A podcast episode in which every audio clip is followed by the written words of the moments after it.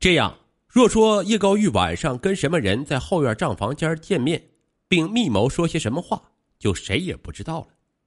此外，十二月十七日晨一时许，他从派出所逃脱后，究竟是否来过茶馆后院的账房间，也弄不清楚。从账房间现场来看，有一点是可以肯定的，这里没有发生过打斗。王大培和陈白勇把账册、收银机拿回指挥部。打电话请专家鉴定收音机，又对账册进行了检查，折腾了好长时间，没有发现什么。这样，当十二月十八日中午全体侦查员聚拢起来汇总调查情况时，基本上是白板一块。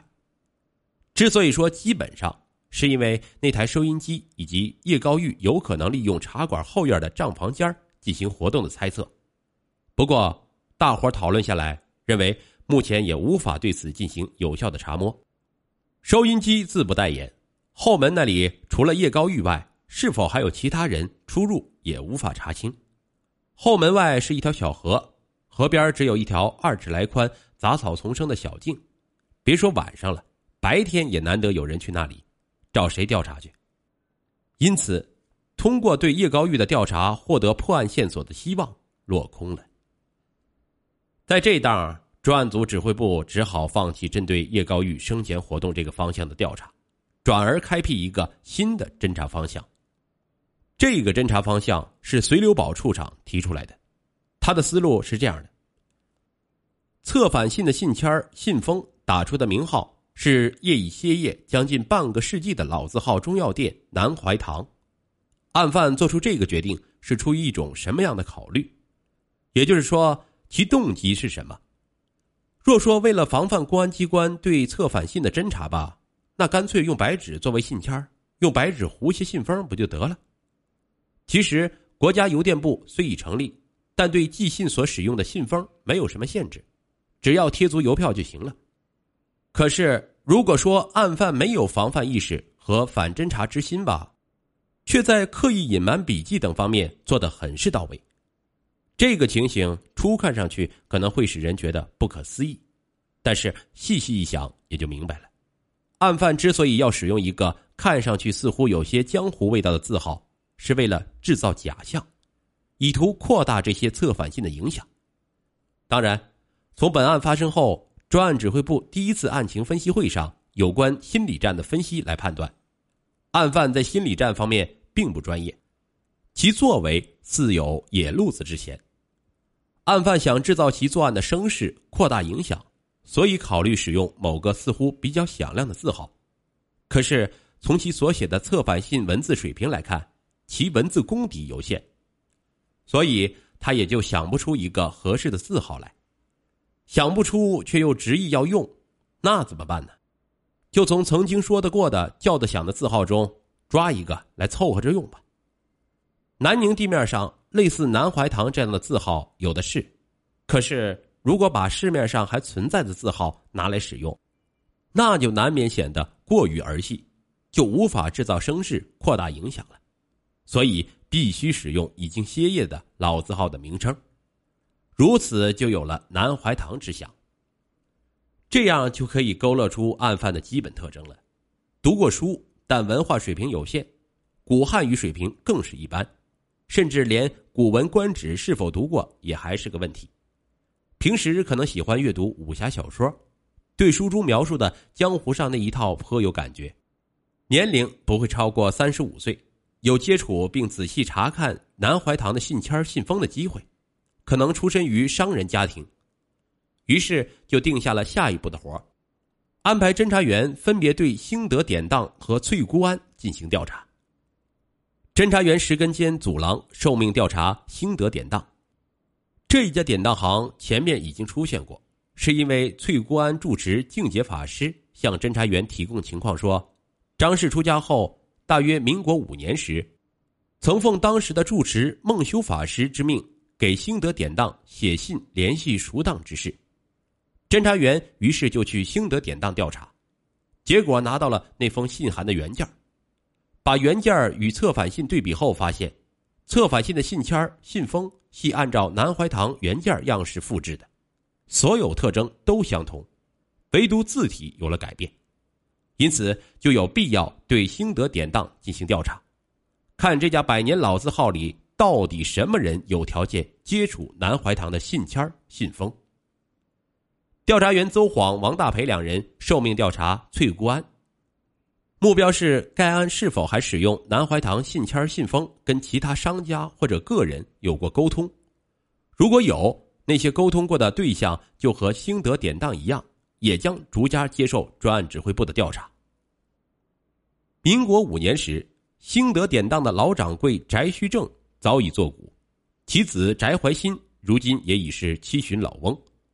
典当行早在十多年前就交给其子翟若阳经营。翟若阳这年五十来岁，但这些年都是兵荒马乱的，经营典当行得承受巨大的心理压力，所以看上去其外貌要比实际年龄大七八岁。翟老板接待了石根间祖郎，可能他正忙着生意上的事儿，对侦查员二次登门查访似乎有些想法，一上来就主动开枪说。上次你们已经把我爷爷的那封信拿走了，现在还有什么事儿啊？侦查员说：“还是关于那封信的事儿，有细节需要向您调查。”然后就询问了兴德典当对生意上来往信函的保管情况。翟若阳虽然有些不耐烦，但旧时生意人读信和气生财，脾气一般都好，尤其是典当行跟警察打交道时，更是要具备足够的耐心加和气。因此。翟老板把其老爸请出来一起回答侦查员的问题。据翟怀新介绍，兴德典当自咸丰年间创始以来，一向严格按照创始人其高祖翟伯周定下的规矩。开典当行的，因为每天都有可能误收赃物或者被人栽赃，所以每一笔生意、每一项对外业务交往都要有记录，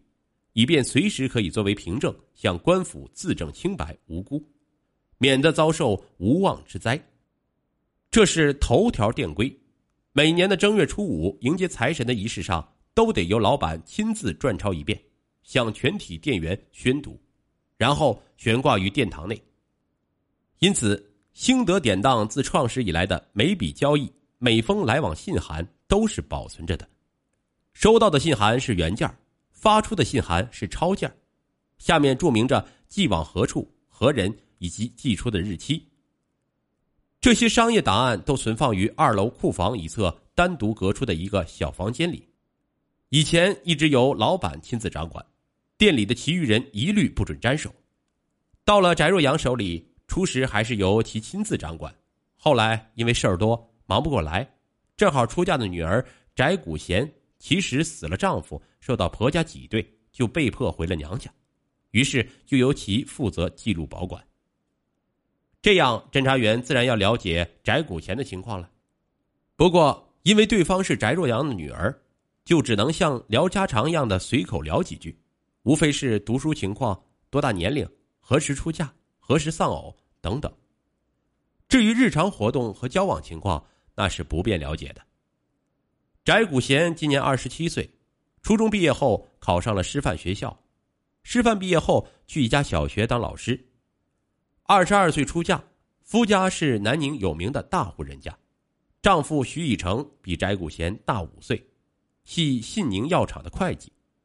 三年前，徐以成车祸身亡，翟古贤还没有从丧夫之痛中解脱出来，其幼子又罹患了脑膜炎而没。夫家笃信阴阳，当下全家上下除公公徐老爷子外，一致认定是翟古贤带来的厄运。徐老爷子旧时在广西地面上是有些威风的，他出身富家，曾在李宗仁部队当过少将旅长，退伍还乡后摇身一变当上了帮会头目。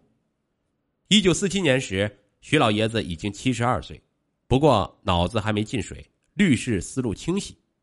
他对阴阳之说既信又不信，于是就让人请来南宁地面上赫赫有名的卜卦先生，江湖上号称。一卦定终生的张古义给翟古贤算了一卦，结论是：此女犯科，一科夫，二科子，三科己。全家人因此主张翟古贤逐回娘家，但徐老爷子却摇头，说他已经把该磕的我的儿子、孙子都磕了，往下要磕也就磕他自己了，又何必赶他出门，坏我的名头呢？老爷子一言定乾坤，当下翟古贤就留了下来。哪知徐老爷子这句话说了不过七天，就脑溢血猝死了。于是许家连丧事也没有让翟古贤参加，就把他赶回娘家了。翟古贤受此刺激，万念俱灰，回娘家后什么也不想做。祖父翟怀新就让其父以忙不过来为由，把生意记录和保管账目两桩活交给了翟古贤。